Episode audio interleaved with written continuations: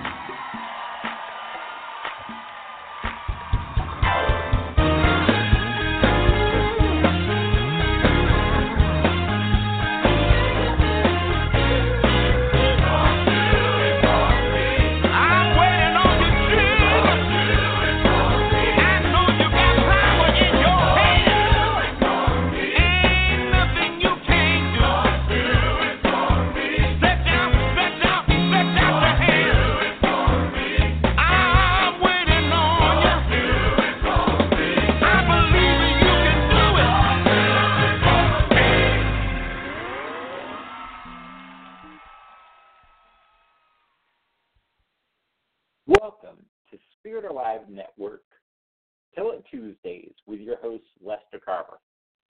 That was Lord, Do It For Me. During this holiday season, if there was ever a time when we are asking, Lord, do it for me, it's right now. at the close of our year, at the beginning of the holiday season, as we embark upon a new year that we are about to enter, we want God to finish this year strong for us. We want to be able to show the world that our Heavenly Father is faithful. So before we get started with a word of prayer, and then we're going to get into this teaching for this evening, money, money, money. Everything that we don't normally talk about on this show related to money, because it's time. People believe that when we discuss the things of God, we are too lofty, our heads are in the sky, that there's nothing they can use in their everyday life, and yet the Bible has some great keys to success, to that we need to understand, we need to call upon. So if you have a friend who's stressing about money, you have somebody in the church concerned about money, and they need to know what to do. You have someone who has more money than they need to do with or know what to do with. You need to have them call into the show tonight and listen to what we're going to be sharing, because this is going to be a powerful teaching. You can share it with others after the fact, but let me start with a word of prayer so that we can get into the meat of God's word. Heavenly Father, I thank you tonight, God. I thank you for this program that you have ordained for your people for this time and this place. God, I thank you for you strengthening them. I thank you for you encouraging them. I thank you for you leading and guiding and directing them through the power of your Holy Spirit. Give them the desire to comfort others so that they know that as they comfort others, they will be comforted by the Holy Spirit themselves. Allow them to not be distracted by any fiery darts of the devil. Allow them to be able to stand on your promises, knowing that you cause all things to work together for their good, and you will not allow them to be tempted beyond that which they can endure. And with the temptation that comes their way, you will make a way of escape, because you promised that in your word. God, I thank you for your goodness. I thank you for your greatness. I thank you for the power of the Holy Spirit you placed in us and made available to us so that we can testify of your Son, Jesus Christ, in the earth. I thank you for this right now in the name of your Son, Jesus Christ. Amen. Well, we're going to get into this teaching tonight, money, money, money, because so many people believe that whenever we affect the things that impact us in our everyday life, but the opposite of that is true. The Bible says that everything that pertains to life and godliness is embodied in the Word of God. It's one of the reasons why God says He magnified His Word above His name. He is going to allow you to benefit from all of the knowledge, wisdom, and understanding that is contained in His Scripture as you make yourself available to the study of the Holy. But before we get started, what I'd like to do is take you through some scriptures that are going to show you God's heart, God's intent for you, so that you don't see money as a bad thing, but also that you don't make the mistake of worshiping money and designing your entire life around how to acquire money, because money is not our focus. Our focus is acquiring and securing our relationship with God Almighty through His Son, Jesus Christ, by the power of the Holy Spirit within us. And we have to do that intentionally. We have to learn to be free, because we're not born free. We're born in sin. Each and every one of us knows that. That's why we had to get saved. But after we were saved, after we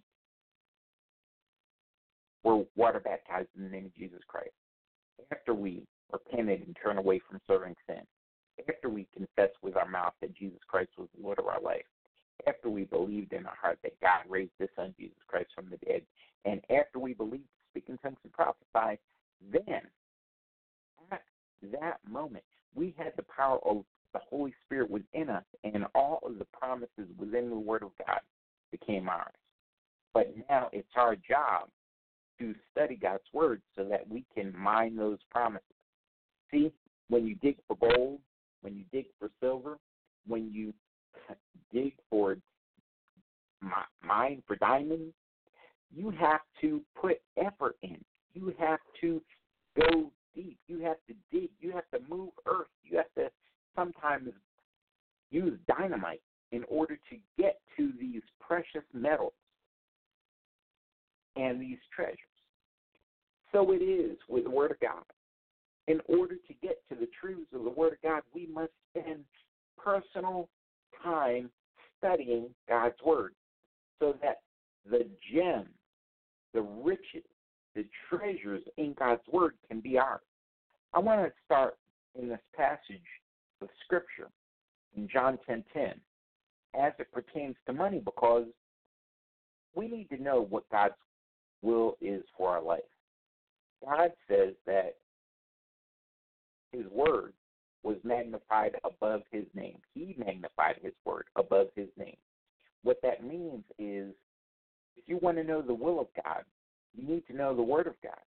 The Word of God is that God's Word. We study it so that we can understand God's will, God's purpose, God's desire, God's way, and then we can act according to that.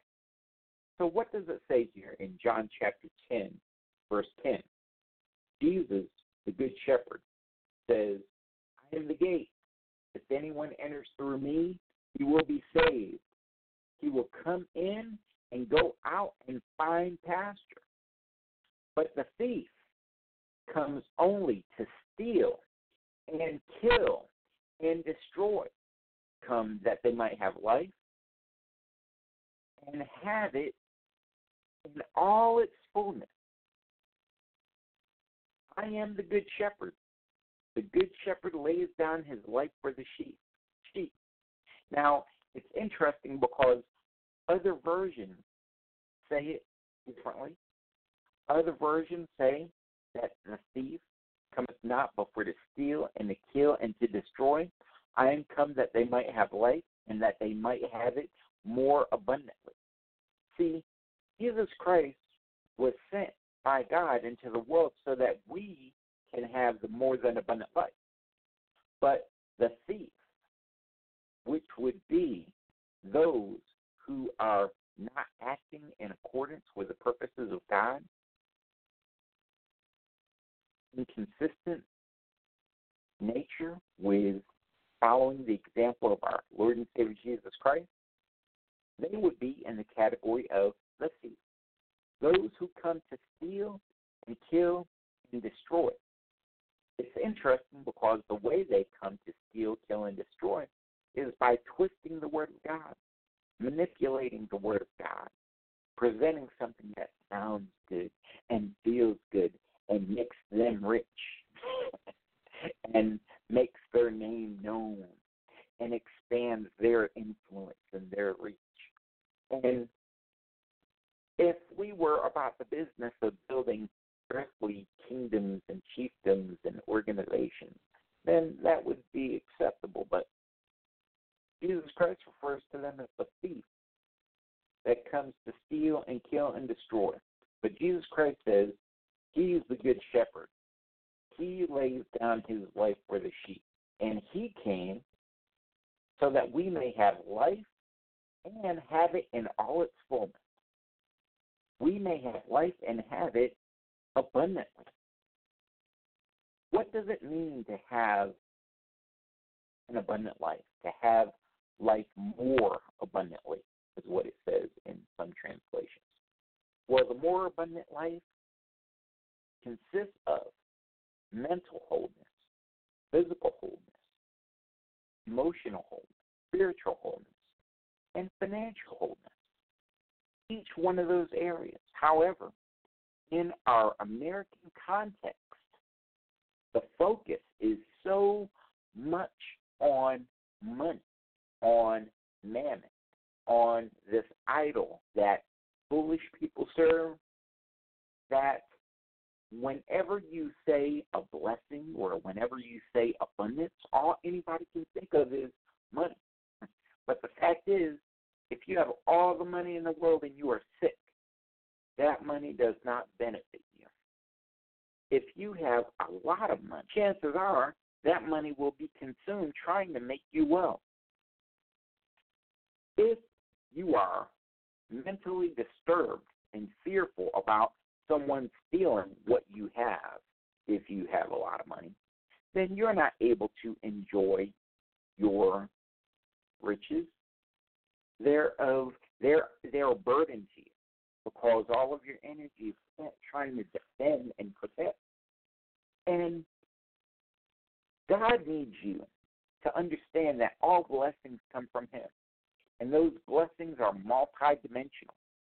So mentally, spiritually, emotionally, and financially, you are to be whole. You are to experience the more than abundant life. But we have to participate in this thing the way that God designed for us to participate in it, right? So now I'm going to shift for a minute because people are saying, okay, that's cool. I've heard that before, et cetera, et cetera, et cetera. Tell me something I didn't know. Well, I'm going to share something with you that you didn't know that I think you'll find fascinating because God does give us specific instruction on how to handle things related to money. There's this this show that I watch, TV, called American Greed, and it talks about all the scams and all the scam artists, people who steal hundreds of millions of dollars from other people, and they use the greed of others to sell them deals that are supposed to be sure shots, absolute certain bets, things that will come true, and you can take all of your retirement savings and invest it in this deal or that deal or another deal. And these guys are just living off of retirement money, and then when they need their retirement money, it's not there because these guys are in jail. Well, God gives us specific direction in His Word how to avoid these traps. But what happens in the world is people are so greedy and so tempted to fall into that trap of trying to get rich quick. The Bible says that he who seeks to get rich quick brings a snare to himself. It's a trap. And the people in the world understand how to use that trap. They know that how they need to bait that trap. If you want to catch a mouse, you use cheese.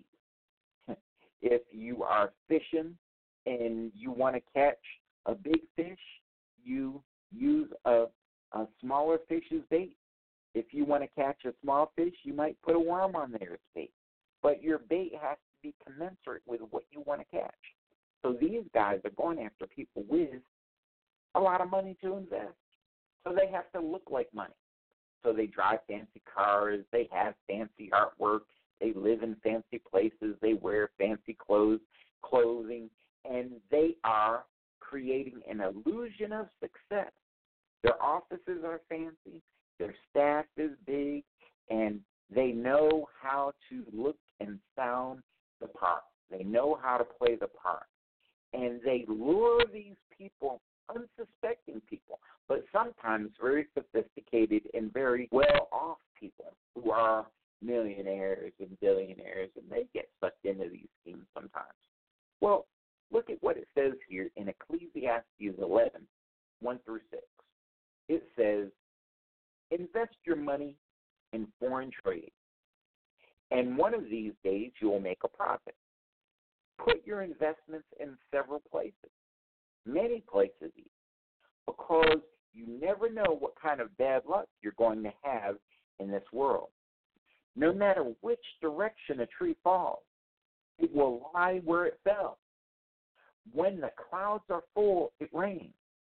If you wait until the wind and the weather are just right, you will never plant anything and never harvest anything. God made everything, and you can do no more. And it says, and you can no more understand what he does than you understand how new life begins in the womb of a pregnant woman. Do your planning in the morning and in the evening too. You never know whether it will grow well or whether one plant will do better than the other. See, God is giving us specific direction here. One of the translations of the first part of this verse says to invest in, to put your investments in 7 or 8 different places. The reason for that is that if one of your investments does poorly and loses money, and another of your investments is profitable and doubles or triples in value, well, the one that was lost or stolen is balanced out by the investment that increased or doubled or tripled, right? It is not that you are trying to get rich quick. You are trying to live a life that is wise and in accordance with the Word of God.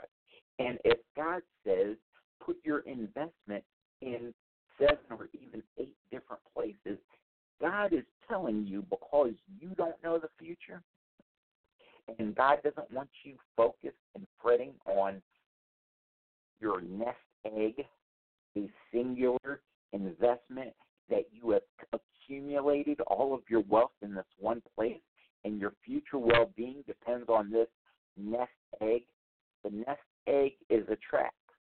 It is something that scam artists and other people who mean you harm are looking for. And when they see that you have something to take, then they're trying to find a way to take it. Now, unfortunately, when we're older, pain, we're on medication, sometimes we're despondent because our family has moved on with their life and they're not really in communication with us, and we just want a friend. And one of these scam artists will come and be your friend. They will take you to lunch. They will hang out with you. They will fly you on their jet. They will take you to places you've never been before. They will take you around people you've never thought you would ever meet. And they will look like they are successful. And they want to sell you a sure deal. Well, God wants to try to protect you from this foolishness so that you can focus on him. See, we are not to serve money. We are not to please. We are not to lean to our own understanding, and we are not to operate out of our own limited strength. What God is asking us to do is to serve him and not money, please him and not people, trust him and not lean to our own understanding, and operate in absolute faith instead of operating out of our own limited strength. This is how God gets glory out of our life. But one of the things that allows us to do this the way God wants us to do it is he says, okay, I blessed you, but invest your money in foreign trade. Sure, one of these days you'll make a profit. It can't hurt. Put your investments in multiple places because you don't know what the future is going to bring. So if someone gets the best of you on one deal, you may get covered in another one of your investments, so that if someone does steal from you or some ill fate comes to you, then all of your money cannot be stolen from you easily if you have an 8 different. The Word of God. Ecclesiastes 11:1-6. And when we understand that, we are to keep planning, keep harvesting. Don't limit your work to the daytime alone. Work at night too. Right? Whatever God gives you to do, do that. Not that we're doing it for money or to get rich. We are blessed with the ability to work. Now, one of the principles that I utilize in my life is I do God's work first, and then I do my work for my profession. And God has an agreement and understanding with me. He says if I do his work first, that he will help me do my work. And my work will be easier to do because of his presence and assistance in that work. And I see that every day. The things that God does, I couldn't possibly number. He is consistently forming himself. So now, I want to go again to a scripture in the Word that is going to speak about God's will for your life. That last piece of instruction in Ecclesiastes 11:1-6 was some good practical advice you should take down and write some notes about money. But now we want to see again, what is God's will? What does God really have to say about this? In 3 John chapter 1, verse 2, it says, "The eldest, to the beloved Gaius, whom I love in the truth. Beloved, I pray that in every way you may prosper and enjoy good health, as your soul also prospers.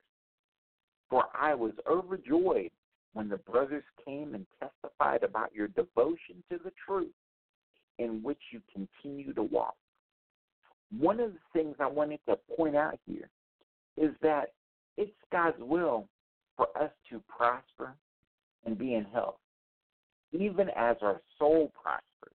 Well, how does our soul prosper? Well, our soul prospers by praying and fasting and meditating on the Word, fellowshipping with like-minded believers, breaking bread with like-minded believers. These are the ways that our soul prospers. And he wants us to prosper in the physical, prosper in our soul life, but then enjoy good health also, right? So if we kill ourselves trying to make money, is that consistent with prospering and being in good health, even as our soul prospers? I know some people have this mindset that if it doesn't make money, it doesn't make sense. So everything they do is focused and measured on and according to how much money it makes or does not make.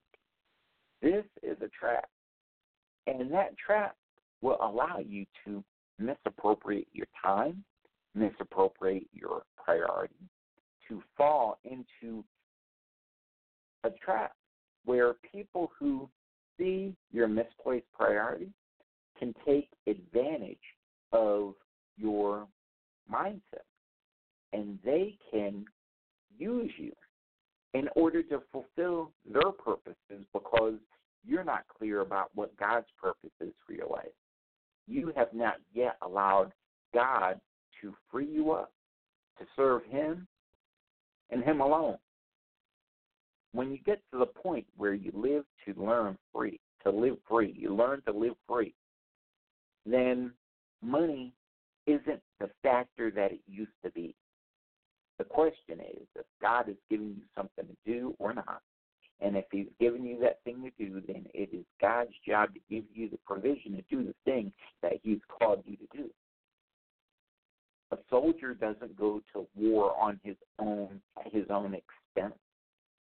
A soldier has his training paid for, his meals paid for, his clothing paid for, his weaponry paid for, his training paid for, his health care is paid for, his transportation is paid for. Everything he needs to do his job is available to him so that there's no excuses for him doing a less than excellent job, him or her.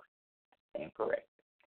And And that's important to understand, because when we are serving God, when we are doing what God has called us to do, all of our needs are met by our Lord also. They are met by God, who owns everything. And what that means is we can have absolute faith, confidence, and trust in God and not fret. But then we don't want to be foolish either. We know that God put it in his word that we should keep our investments in 7 or even 8 different places for a reason. Because if you know that, then you're not living in fear. You're not worried about going on with my money, or if someone knows I have X, Y, and Z here, and if they're plotting to steal it or whatever the deal is, right? Because even in that situation, God has to protect what you have, and he does. Everybody knows that there's no security system that can really protect your goods from someone who wants to get to those goods bad enough. A lot of times the guys who are installing those systems are feeding information to the people who are compromising those systems and stealing what you have, right? We've all seen and heard of these things before. So let's look at some more godly wisdom related to money that we can lean from so that we can do this the way God wants us to do it. Proverbs chapter 3 is always a firm standing point, a firm point of reference for us to ponder. Look at what it says in verse 1. It says, "My son, do not forget my law, but let your heart keep my commands. For length of days and long life and peace they will add to you." This is important. Remember what we talked about in 3 John 1, where he said, "It's my will for you to prosper and be in health." This says, when you let your heart keep the commands of God, you don't forget the law of God, length of days and long life and peace they add. It says in verse 3, "Let not mercy and truth forsake you. Bind them around your neck. Write them on the tablet of your heart, and so find favor and high esteem in the sight of God and man." So it is truth and mercy that you bind around your neck. You write truth and mercy on the tablet of your heart. Look at what that means. What is mercy? Mercy is when someone does wrong to you and you do not exact justice against them. That's a very godly thing. We get new mercy from God every day. And then it says truth. Don't let truth forsake you, right? What is truth? The Word of God is truth. Study God's Word. And the more we study God's Word, the more merciful we see our Heavenly Father is toward us and others. And in emulating that mercy, it says that we find favor and high esteem in the sight of God and man. But when we live according to the ways of the world, then we are trying to vindicate ourselves. We're trying to punish our enemies. We are trying to project an image of strength so that people don't see weakness and attack us. Well, you know, that still holds true when you don't live in fear, when you know that the power of God is within you and that no devil can come against you, because the Word of God says, "Greater is he that is in you than he that is in the world." So you're not going to attract some fool because those spirits know the Holy Spirit when they see it in you, when they encounter someone who knows they have the power of Christ within them. And They know that that power is greater than what they bring. The question is, do you know? Look at what it says here in verse 5 of Proverbs chapter 3. It says, trust in the Lord with all your heart and lean not on your own understanding. In all your ways acknowledge him, and he shall direct your path. God promises that he shall direct your path when you acknowledge God in all of your ways. And then you lean not on your own understanding. You know what that means? That means reject your own understanding. Reject your observation of the circumstances as they appear, because you don't know everything. You know what it looks like, but have you ever seen an illusion? Have you ever seen something that looks like one thing, but it's actually something else? Of course you have. And if you haven't, go to Google Images, type in illusion, and it'll show you illusions of things that you perceive one way but are actually something else.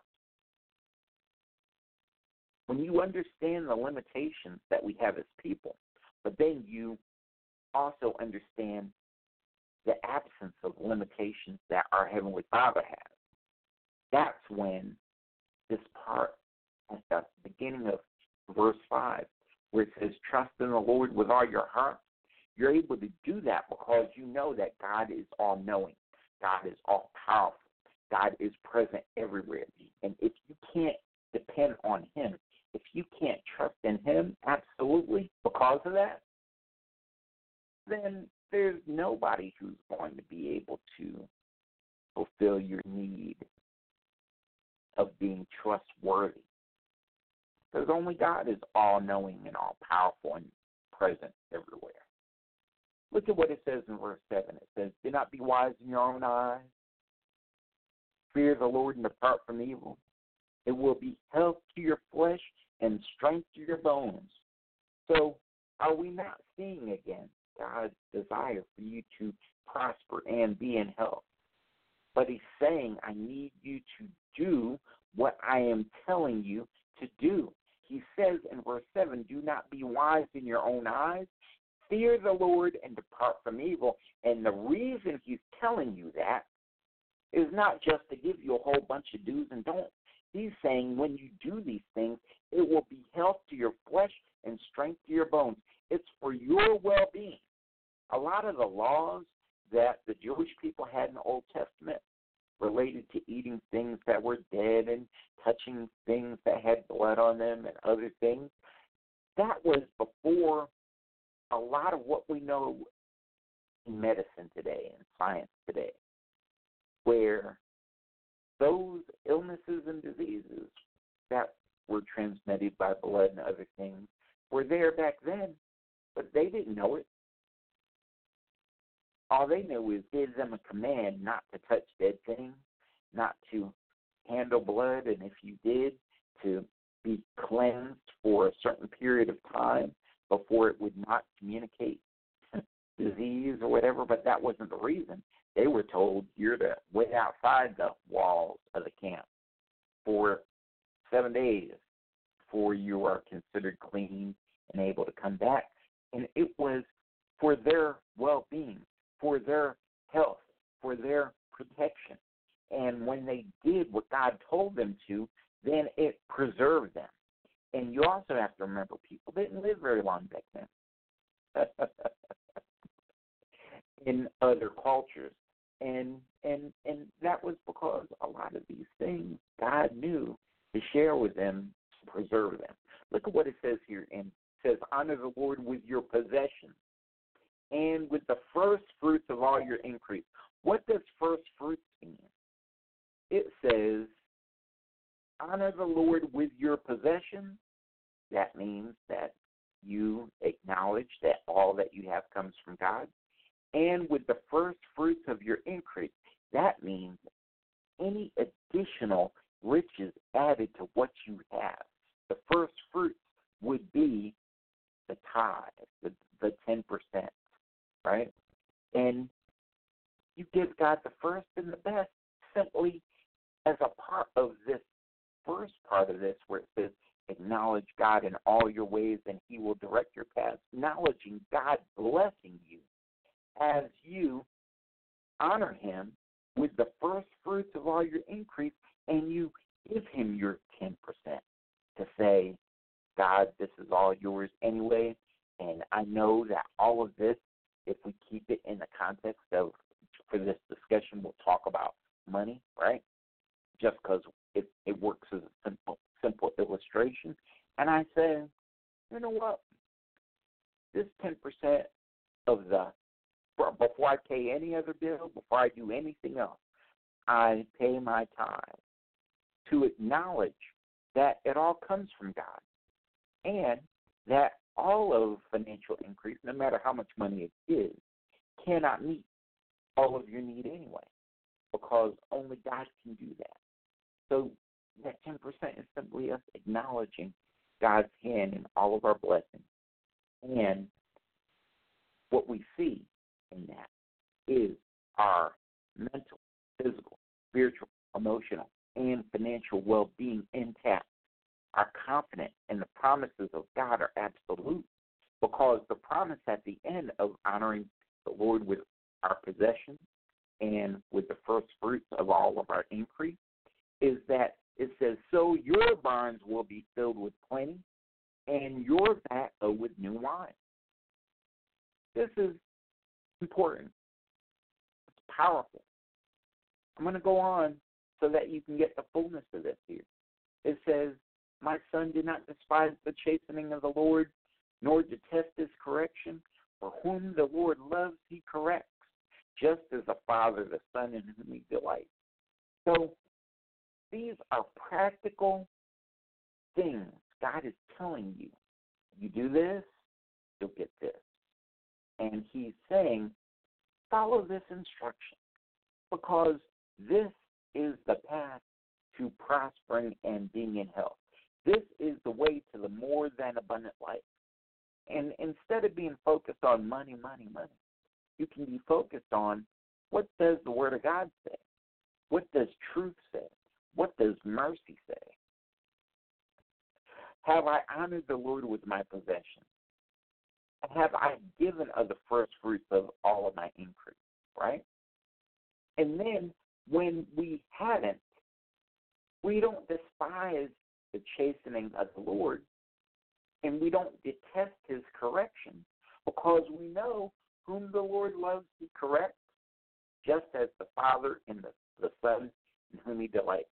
What's important about this is that there's another verse in Psalms where it says the wicked man says, if there was a God, he wouldn't allow me to continue in wickedness, right? But he would check me and stop me. And one of the ways that we know that God is our Heavenly Father is that he chastens us. He corrects us. He does not let us get too far away, because it says that the work that he started in us, he is finishing. So we have to believe that. It's where our faith is. It's where our confidence is. It's in standing on the promise and the Word of God. These promises are to us. Now, what I'm reading here now, what I read in Ecclesiastes and what I'm about to read in Malachi was actually written to the Old Testament children of Israel. But we can learn from these principles and apply these same principles in our life, because they're consistent with the things we read about in the New Testament. Now look at what it says here in verse 13. It says, happy is the man who finds wisdom and the man who gains understanding. For her proceeds are far better than the profits of silver, and her gain than fine gold. She is more precious than rubies, and all the things you may desire cannot come. What have I shared with you this evening that you can use that might fit into that category of wisdom and understanding, right? The Word of God is powerful. It says, all the things you may desire cannot compare with wisdom and understanding. Length of days is in her right hand, and in her left hand, riches and honor. Her ways are ways pleasantness, and all her paths are peace. She is a tree of life to those who take hold of her, and happy are all those who retain her, right? And this is speaking of wisdom. So we want to get to the point where we are following the Word of God in what we do. We are acknowledging the goodness of God and allowing truth and mercy to be bound around our neck and written and engraved on our heart, right? Can be merciful to those who come against us, because they're not coming against us, they're coming against the power of God. And we better be praying for them, because they're not fighting us, they're fighting God, which means they lose. But our hope is that in the process of their experiencing the power of God through us, that they're won to the kingdom, and our enemies become our brothers and sisters in Christ. All right? Verse 19, the Lord by wisdom hath founded the earth. By understanding he established the heavens. By his knowledge the depths were broken up, and clouds dropped dew down, and clouds dropped down the dew. Yeah, this is referring to the flood here, when it talks about by knowledge the depths were broken up and the clouds dropped down the dew. God designed all that stuff for a reason. And things happen according to their appointed time. Verse 21, my son, let them not depart from your eyes. Keep sound wisdom and discretion, so they will be life to your soul and grace to your neck. Then you will walk safely in your way, and your foot will not stumble. See, if you know these promises are yours, then you're not walking in fear. You are standing on the Word of God and saying, God's promises do not fail.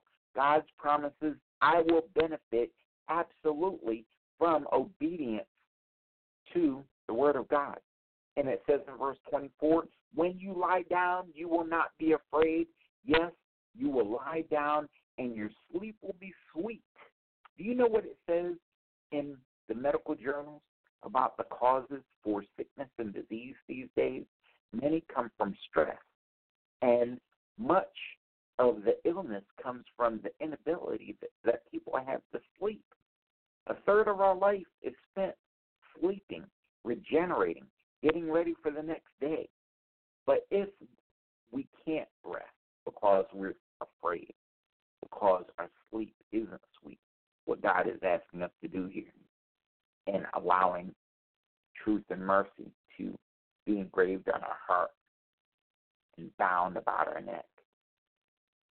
Then it says, all of these things that God is promising are not available, right? But when we do these things, when we do God's things God's way, we're blessed. We will prosper. We will be in health. That's why we study the Word. We study to obey. We don't just study to know things so we can quote Scripture. We study to know so that we can do. Verse 25, do not be afraid of sudden terror, nor of trouble from the wicked when it comes. For the Lord will be your confidence and will keep your foot from being caught. Do not withhold good from those to whom it is due. When it is in your power, when it is in the power of your hand to do so, do not say to your neighbor, go and come back, and tomorrow I will give it to you. When you have it with you right now, do not devise evil against your neighbor, for he dwells by you safely. He dwells by you for safety's sake. Do not strive with a man without cause, if he has done you no harm. Do not envy the oppressor, and choose none of his ways. What does that say? Do not envy your oppressor, the oppressor, and choose none of his ways. For the perverse person is an abomination to the Lord, but his secret counsel is with the upright.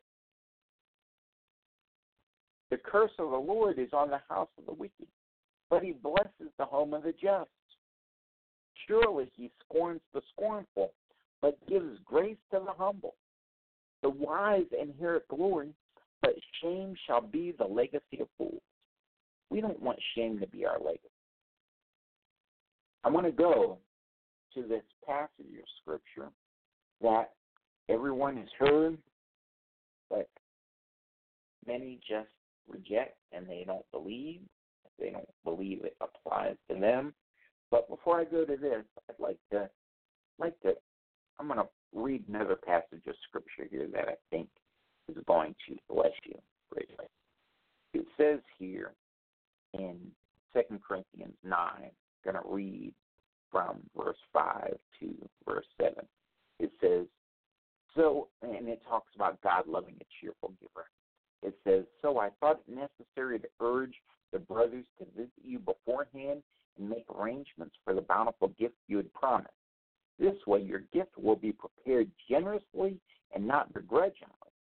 Consider this, whoever sows sparingly will reap also sparingly, and whoever sows generously will also reap generously.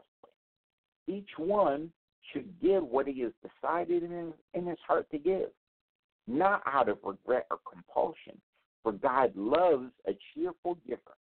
This is how God needs you to give to him. God needs you to cheerfully. I want to end in this last portion of Scripture because it's going to bless you. I'm going to challenge you to give where God tells you to give. Don't necessarily feel like church is a club and you got to give your tithe or whatever to a specific place, because one of the problems with that is you can accidentally end up in men-pleasing and serving money, and people have a tendency to want to clock your money. They want to be able to measure their provision as it pertains to you, and you are not their provision no more than they are yours. God is our source. God is our resource, and we stand on the promises of God. Those who lead God's people have to follow the principles that God has set forth for being blessed, for accessing the riches of God, etc. So look at what it says here in Malachi chapter 3. Verse 6 says, I, the Lord, do not change. So you, the descendants of Jacob, are not destroyed. Ever since the time of your ancestors, you have turned away from my decrees and have not kept them. Return to me, and I will return to you, says the Lord Almighty. But you ask, how are we to return? Will a mere mortal rob God? Yet you rob me. But you ask, how are we robbing you? In tithes and offerings. You are under a curse, your whole nation, because you are robbing me. Bring the whole tithe into the storehouse, that there may be food in mine house. Test me in this, says the Lord Almighty, and see if I will not throw open the floodgates of heaven and pour out so much of a blessing that there will not be room enough to store it. I will prevent pests from devouring your crops, and the vines in your fields will not drop their fruit before it's ripe, says the Lord Almighty. Then all nations will call you blessed, for yours will be a delightful land, says the Lord Almighty. See, that's God's promise. God is able to make absolute promises like that because he's God. And when we acknowledge God as being as great as he is, that's when this thing really gets interesting, because we are excited about watching God do what he said he was going to do, because we know he's going to do it. God's faithful.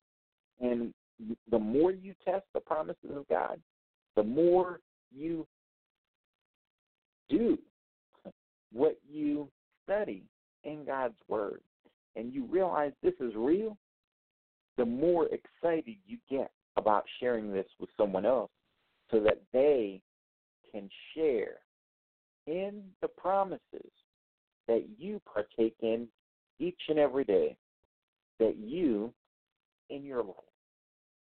So, as always, from Tell It Tuesdays and your host, Lester Carver, with the Spirit Alive Network, be ye transformed.